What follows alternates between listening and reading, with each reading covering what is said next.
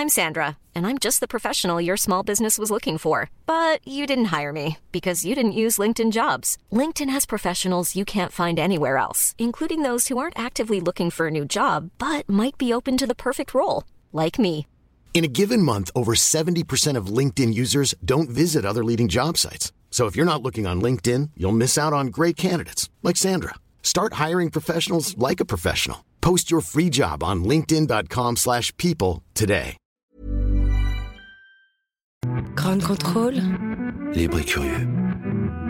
Libre et curieux. Littérature et bière glacée. Grande Flore Café. On lit, on voyage, on revient. Vous apprendrez à savourer les mots et le langage. Grande Flore Café par Hugues Robert. Bienvenue dans le Ground Floor Café. Euh, cette semaine, le, le Ground Control était tout entier placé sous le signe du vélo, de la bicyclette, euh, de la petite reine.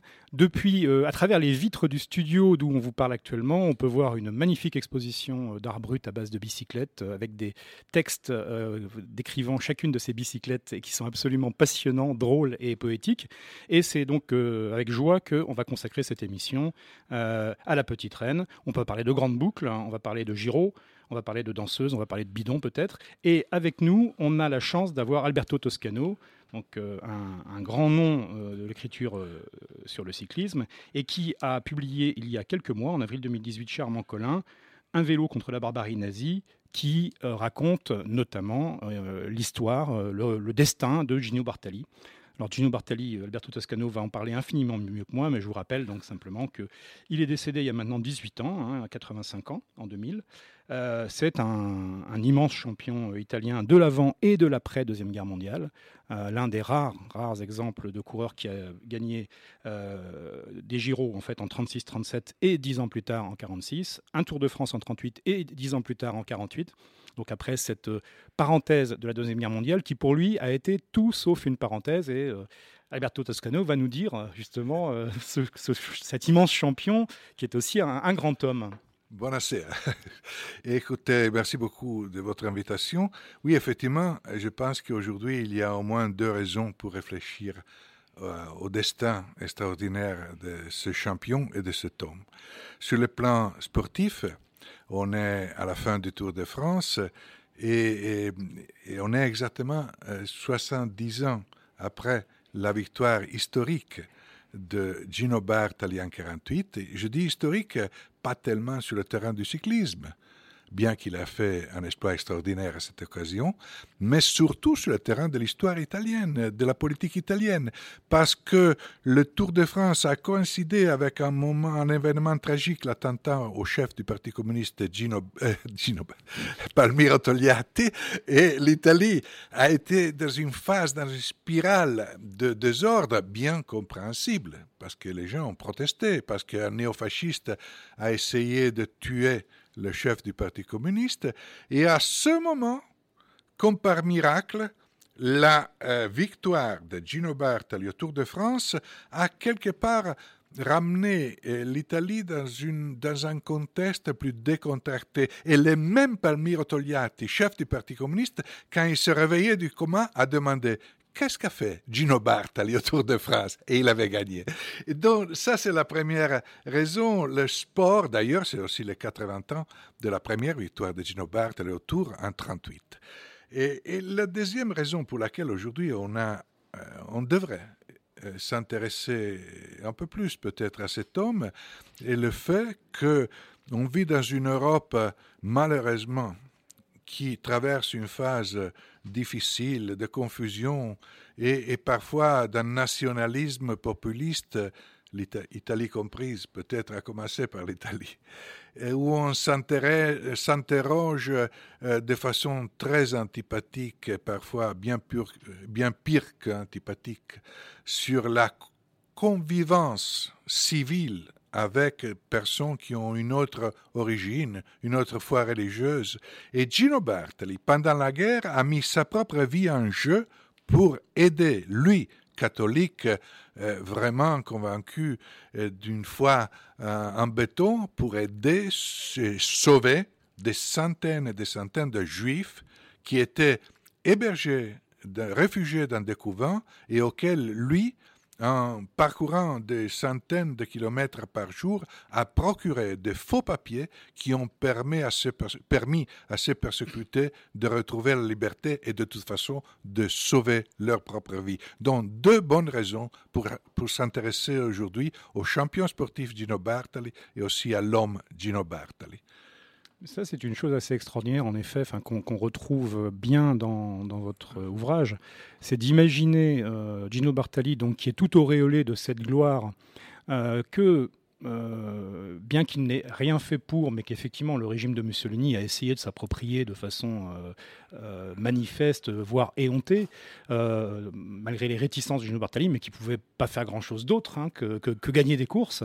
Et donc tout auréolé de cette gloire, qui est effectivement au cœur de la guerre, au cœur de... Bah, des, menaces lourdes de conséquences, on le sait désormais, même si tout le monde ne le savait pas à l'époque, en tout cas euh, il y avait un doute dans l'air, et que Gino Bartali, donc profitant de cette gloire, euh, comme vous le racontez, enfin, qui continue à faire ses entraînements, euh, à parcourir des centaines de kilomètres en vélo, à passer tous les barrages, avec des faux papiers dissimulés dans les guidons creux en fait de, sa machine, pour aider en fait à s'en sortir des, centaines de, de de, personnes qui sinon auraient été déportées. Enfin. Effectivement, la société italienne s'est divisée au moment des persécutions raciales les plus dures pendant l'occupation allemande, euh, commencée le 8 septembre 1943 et terminée dans le nord de l'Italie avec la fin de la guerre. À Florence, euh, à Florence où Bartali vivait, terminée dans l'été, pendant l'été 44, mais euh, cette occupation a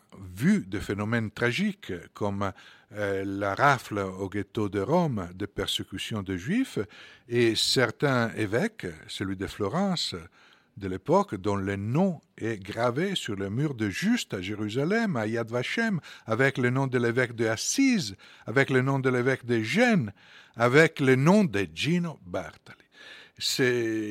Certains couvents, euh, sur euh, proposition de leur évêque, ont euh, hébergé un grand nombre de juifs persécutés et, le problème était vraiment les faux papiers. Parce que euh, aussi dans le cas de contrôle, il fallait que ces personnes disposent de papiers qui légitiment, entre guillemets bien sûr, leur présence en évitant qu'ils soient déportés. Et, et Barth, il a beaucoup fait pour ça parce que l'imprimerie qui produisait de faux papiers avec un niveau de qualitatif, presque artistique, parce que faire des faux papiers n'est pas, n'est pas simple. Et, et, et, à l'allée de Florence, à Assise, où l'imprimerie se trouvait, eh, transportait les photos d'identité pour les faux papiers. Au retour, il transportait les faux papiers réalisés grâce aux photos qu'il avait transportées pendant, lors du voyage précédent. C'était une machine pour défier le monstrueux antisémitisme des nazis avec la complicité avérée des fascistes. Ce qui, est frappant, enfin peut-être, et, c'est aussi pour ça, je pense que comme, vous l'indiquiez, euh, c'est une, belle occasion en 2018 enfin, de rappeler la, la, figure de Gino Bartali.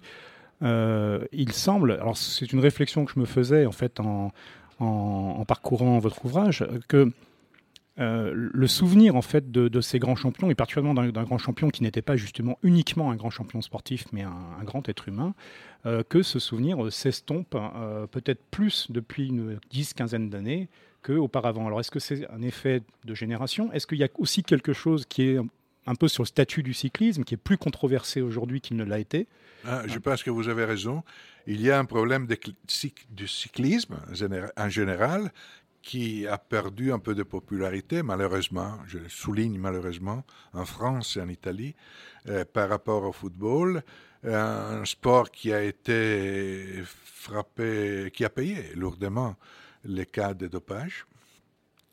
Et, en plus, les héros du cyclisme des années euh, passées, y compris ce, ce, ce ramoneur très jeune arrivé à Paris en France du Val d'Aoste et, qui a gagné le premier Tour de France en 1903, et qui était un Val d'Autun, Garin, euh, naturalisé français seulement quelques mois plus tôt, sa victoire au Tour de France, le premier Tour de France. C'était des hommes extraordinaires. L'histoire du Tour, l'histoire du Giro d'Italie sont des histoires d'hommes extraordinaires. Aujourd'hui, on a comme l'impression qu'on vit dans une machine où la technologie, ou aussi la technologie de l'alimentation, de, de, des entraînements, tout, tout est mesuré, tout est scientifique, et l'homme n'est plus au centre du sport.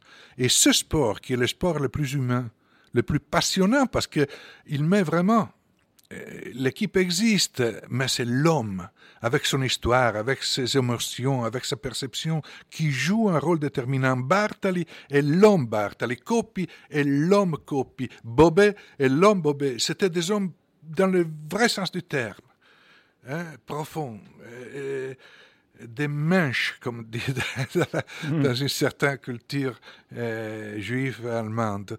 Et des hommes dans le sens le plus profond du terme.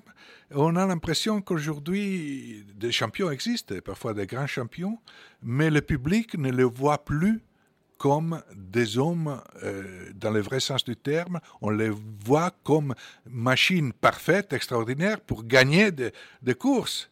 Mais c'est autre chose par rapport à, ce passé épique du Tour de France et du Giro d'Italie. Oui, il y a vraiment quelque chose, je pense que le, terme est, particulièrement adapté, enfin, d'épique et d'épopée, parce que même pour quelqu'un qui s'intéresse, qui voire qui se passionne hein, pour le cyclisme contemporain, c'est vrai. Euh, et c'est pas de, je pense que c'est pas de réclamer du spectacle, justement. On n'est on pas tout à fait au football. Hein. On n'a pas les gens qui vont râler parce qu'il n'y a pas assez de buts. Euh, alors qu'un match peut être magnifique, même s'il n'y a pas beaucoup de buts. Mais ce qui est sûr, c'est que quand on lit des comptes rendus d'étapes, on n'a plus euh, des choses telles que ce, que faisait Bartali, ce que faisait Coppi, ce que faisait encore quelques, une, quinzaine, vingtaine d'années plus tard euh, Antil euh, ou Eddy Merckx, c'est-à-dire des gens qui euh, partent seuls, mettent 18 minutes dans la vue du, au, peloton, franchissent deux cols en tête avec 15 minutes d'avance sur leur, sur leur premier poursuivant, et puis le lendemain, les positions s'inversent le cas échéant. Il y a des choses qui n'existent plus. Alors, effectivement, les gens sont beaucoup, beaucoup plus homogènes. Il y, a il y, a quand même, on, voit bien qu'il y a quand même des, champions qui, malgré les soupçons hein, qui pèsent, y compris sur certains qui, euh, comme on dirait, n'ont pas été attrapés par la patrouille, hein, mais euh, il y, a un doute désormais qui pèse même sur certaines performances qui restent, euh, elles, inscrites au, tableau. Mais il y a eu des drames, donc en, dehors, bon, on, l'a mentionné parce que ça a pris du temps et je pense que ça a fait beaucoup de mal hein, au cyclisme de Lance Armstrong, évidemment. mais il y a eu ensuite des, grands champions qui qui ont été entachés de doute, hein, dont les performances ont été entachées de doute. Et, il y a quelque chose qui s'est instillé, qui fait qu'aujourd'hui, j'ai le sentiment qu'on a plus de mal, effectivement, à apprécier les personnes qu'il y a derrière ces, champions un peu machiniques. Voilà, exactement. Et, elle a su être euh, champion sportif et homme capable, euh, capable de s'engager dans des moments difficiles. Aujourd'hui, on a des grands champions, on a encore des grands champions dans, plusieurs sports. Mais c'est cette euh, relation entre l'opinion publique et les champions sportifs qui a changé.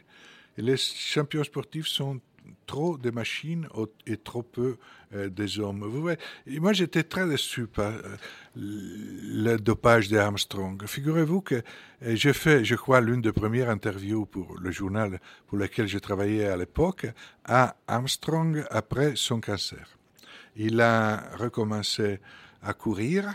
il avait un, rôle secondaire dans son équipe, qui était d'ailleurs une équipe française.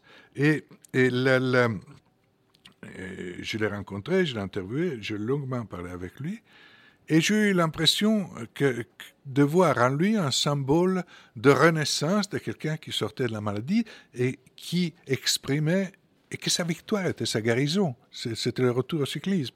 La victoire du Tour, c'était au Tour, c'était un plus. Mais sa vraie victoire était d'avoir sauvé sa vie, d'avoir euh, fait cette thérapie de façon euh, continue et sérieuse et d'avoir pu revenir au sport. C'était ça pour moi. Et je l'ai même écrit dans l'article, dans l'interview que j'ai fait à cette occasion. Et ensuite, il gagne le tour, il gagne sept Tours de France, mais quelle merveille. Et ensuite, voir que cette magie d'un homme qui sait montrer qu'on gagne contre la maladie et qu'on gagne le tour. Et ensuite, tout est gâché parce que c'est. J'ai envie de dire un mot vulgaire, mais cette personne euh, n'est pas à la hauteur de son défi, qui n'est pas seulement sportif, qui est humain. On a besoin de redécouvrir une certaine dimension du sport capable de le mettre sur la même longueur, d'onde des exigences de la société. Et c'est ça qui nous manque aujourd'hui. Ce n'est pas une question d'un exploit sur le Tourmalet, c'est une question d'une relation spéciale, de cette alchimie qui a existé et qui j'espère existera encore demain entre le sport, le beau sport, le sport noble, et l'opinion publique qui a des besoins, qui a des passions, qui a envie de vivre des émotions et qui a le droit de ne pas être, euh, de ne, que, que ne se moque pas d'elle. Parce que ce que Armstrong a fait par son dopage a été de euh, violenter les émotions de l'opinion publique. je, pense aussi à une chose et je, reviens en fait un peu par la bande à, à Gino Bartali parce que il me semble aussi, mais c'est une question de perception, hein, que dans la part épique qu'il y a pu avoir longtemps et qui aujourd'hui est un peu en demi-teinte euh, dans, le, cyclisme, en tout cas le cyclisme des, grands tours, hein, euh, il y avait les rivalités sportives, euh, pas, pas nécessairement humaines, mais entre deux champions du moment. Et quand on pense à Gino Bartali, on pense presque fatalement à Faustocopie.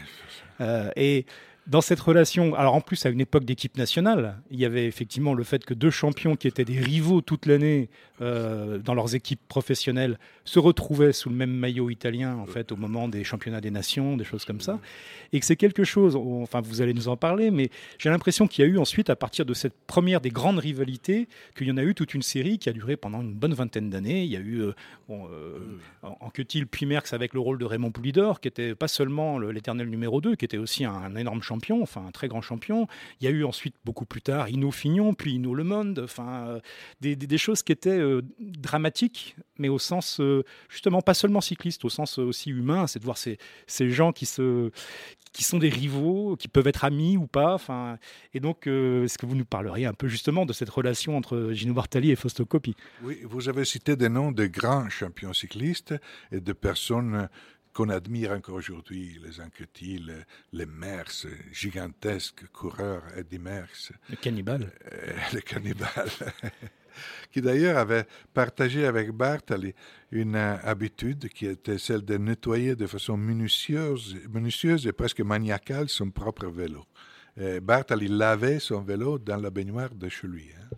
C'était la relation même avec le vélo était une relation presque fusionnelle de ce grand champion, même Pantani, euh, Merckx et d'autres. Une, relation prudente également, si je peux me permettre, parce que je pense à une anecdote, euh, c'est Bernard Hinault qui, euh, qui a toujours affirmé que sa tendinite qui lui a coûté euh, une participation complète au Tour et presque une année sportive venait de, du fait que sur la Vuelta, euh, sans qu'il le sache, son vélo avait été euh, abaissé en fait d'un centimètre, sa selle avait été abaissée d'un centimètre, et donc il a couru pendant trois semaines de Vuelta à pas à la bonne hauteur. Et, que ça, lui a coûté cher. Ça lui a coûté très cher. Mais effectivement, la relation Bartali-Coppi a été un grand moment de l'histoire d'Italie. C'est l'Italie de l'après-guerre surtout, parce qu'ils se connaissaient et ils ont rivalisé déjà avant la guerre. Mais leur vraie rivalité est pendant les années 50, entre la fin des années 40 et le début des années 50. C'est une Italie qui a envie de se reconstruire et qui est une Italie, une Italie qui est à la recherche de mythes et de idoles.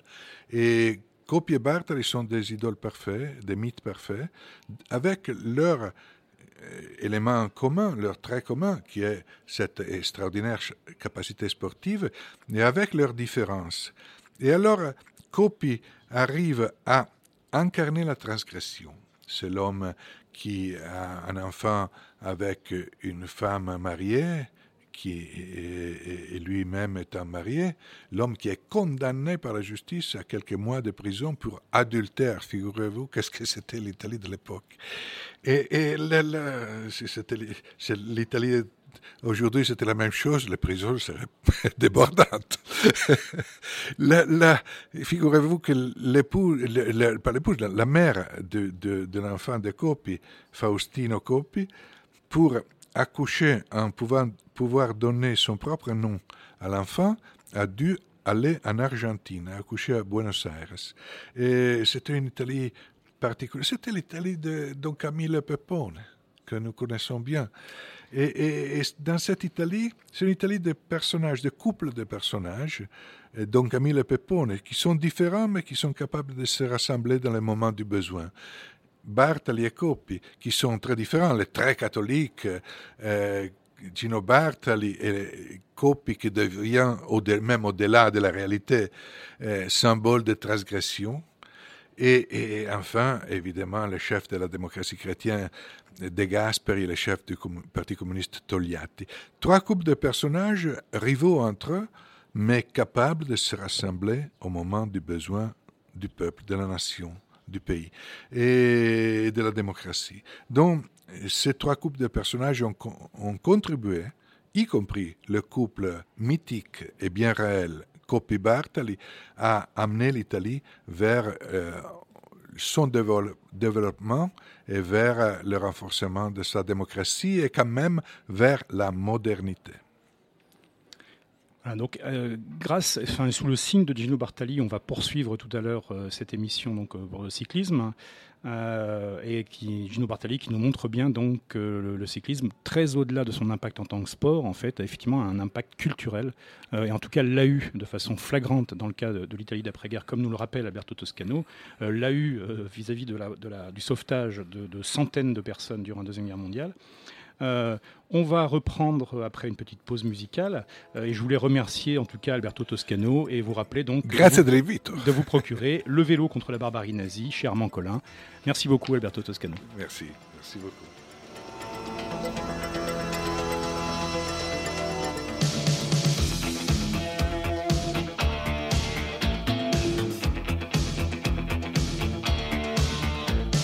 À genoux les majorettes ces demoiselles au parloir. Sonnez, résonnez, musette, à nous de la victoire.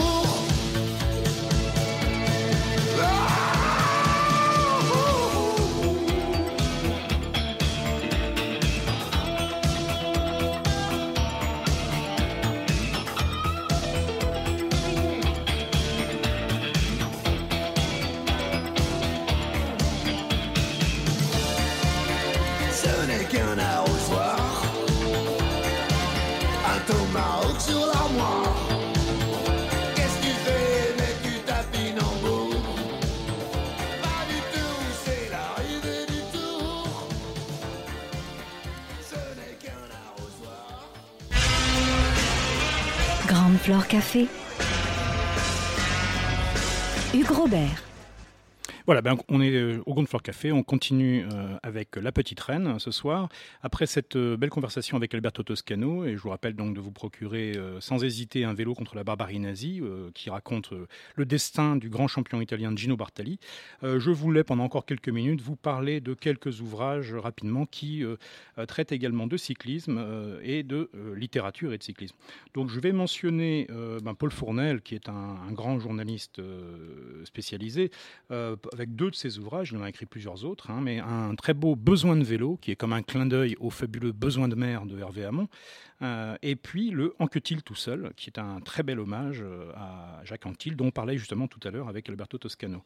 Euh, un autre ouvrage très intéressant, c'est Eric Fotorino, Petit éloge de la bicyclette, hein, et non pas simplement cette fois du cyclisme professionnel. un ouvrage charmant, un ouvrage malin, un ouvrage drôle. Euh, qu'il faut euh, parcourir absolument.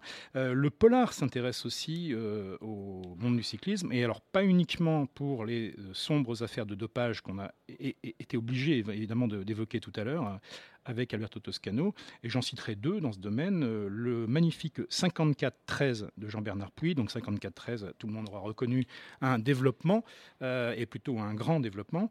Euh, et puis également de Jean-Noël Blanc, Le Tour de France n'aura pas lieu, qui là, il y a déjà maintenant plus de 20 ans, se préoccupait des dessous en fait, publicitaires et financiers du Tour de France. bien avant que ça soit la machine que c'est aujourd'hui. Euh, je vais insister sur trois ouvrages plus particulièrement qui sont un petit peu différents euh, parce que ce sont des ouvrages de poètes hein, euh, qui aiment profondément chacun d'entre eux le cyclisme et qui ont une façon de mettre en scène le cyclisme, réel ou imaginaire, particulièrement charmeuse et intéressante.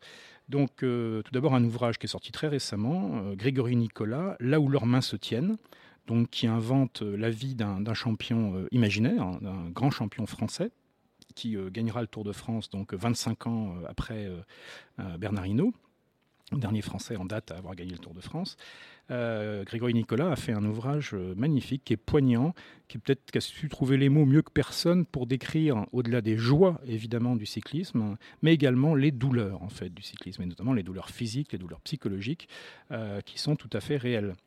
Euh, un autre euh, très grand poète, euh, qui est Jacques Josse, nous a gratifié il y a maintenant quatre ans d'un très beau roman qui s'appelle Marco Pantani a débranché la prise, qui évidemment évoque le, destin tragique de Marco Pantani, mais ne se limite pas du tout à, cela et donne une perspective qui réussit à être tout à fait ludique en fait sur le cyclisme, y compris le cyclisme dans ses drames et de, de, de sport professionnel.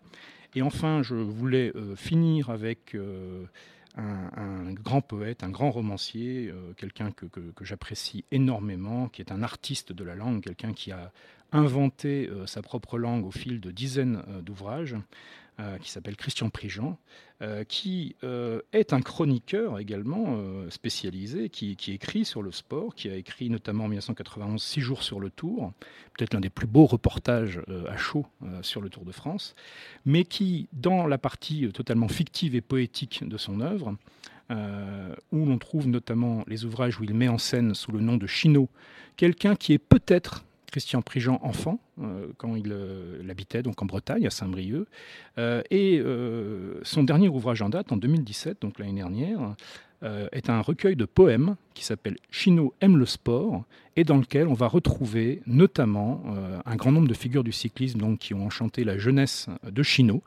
alors pas uniquement de cyclisme, hein, il y a aussi d'autres sports, mais le cyclisme s'y taille une belle part et il y a notamment parmi les plus belles pages qu'on peut imaginer sur l'un des premiers grands drames euh, euh, du cyclisme et qui ont alerté euh, sur les, problèmes du dopage, qui était la tristement célèbre mort de Roger Simpson dans l'ascension du Mont Ventoux en 1970. Christian Prigent, qui est un artiste de la langue comme on en fait peu, trouve des mots pour parler de cyclisme qui sont sans âge, qui sont beaux, qui pourraient concerner le cyclisme des années 1950 comme celui des années 2000 et peut-être même celui de 2018. voilà, donc c'est cet ouvrage euh, qui permettent de euh, franchir ce, pont entre le cyclisme, la littérature, l'humanité, euh, comme nous le proposait aussi tout à l'heure Alberto Toscano. Et je pense que ce, ce, sont, même pour des gens qui ne sont pas des amateurs de cyclisme, ce sont de très très belles lectures. Et on se retrouvera à présent à la rentrée, puisque c'est les congés estivaux du Gondeflore Café. Et merci beaucoup d'avoir été là ce soir. À bientôt. Grand contrôle. Libre et curieux. Libre et curieux. Selling a little or a lot? Shopify helps you do your thing however you cha-ching. Shopify is the global commerce platform that helps you sell at every stage of your business. From the launch your online shop stage to the first real life store stage, all the way to the did we just hit a million orders stage.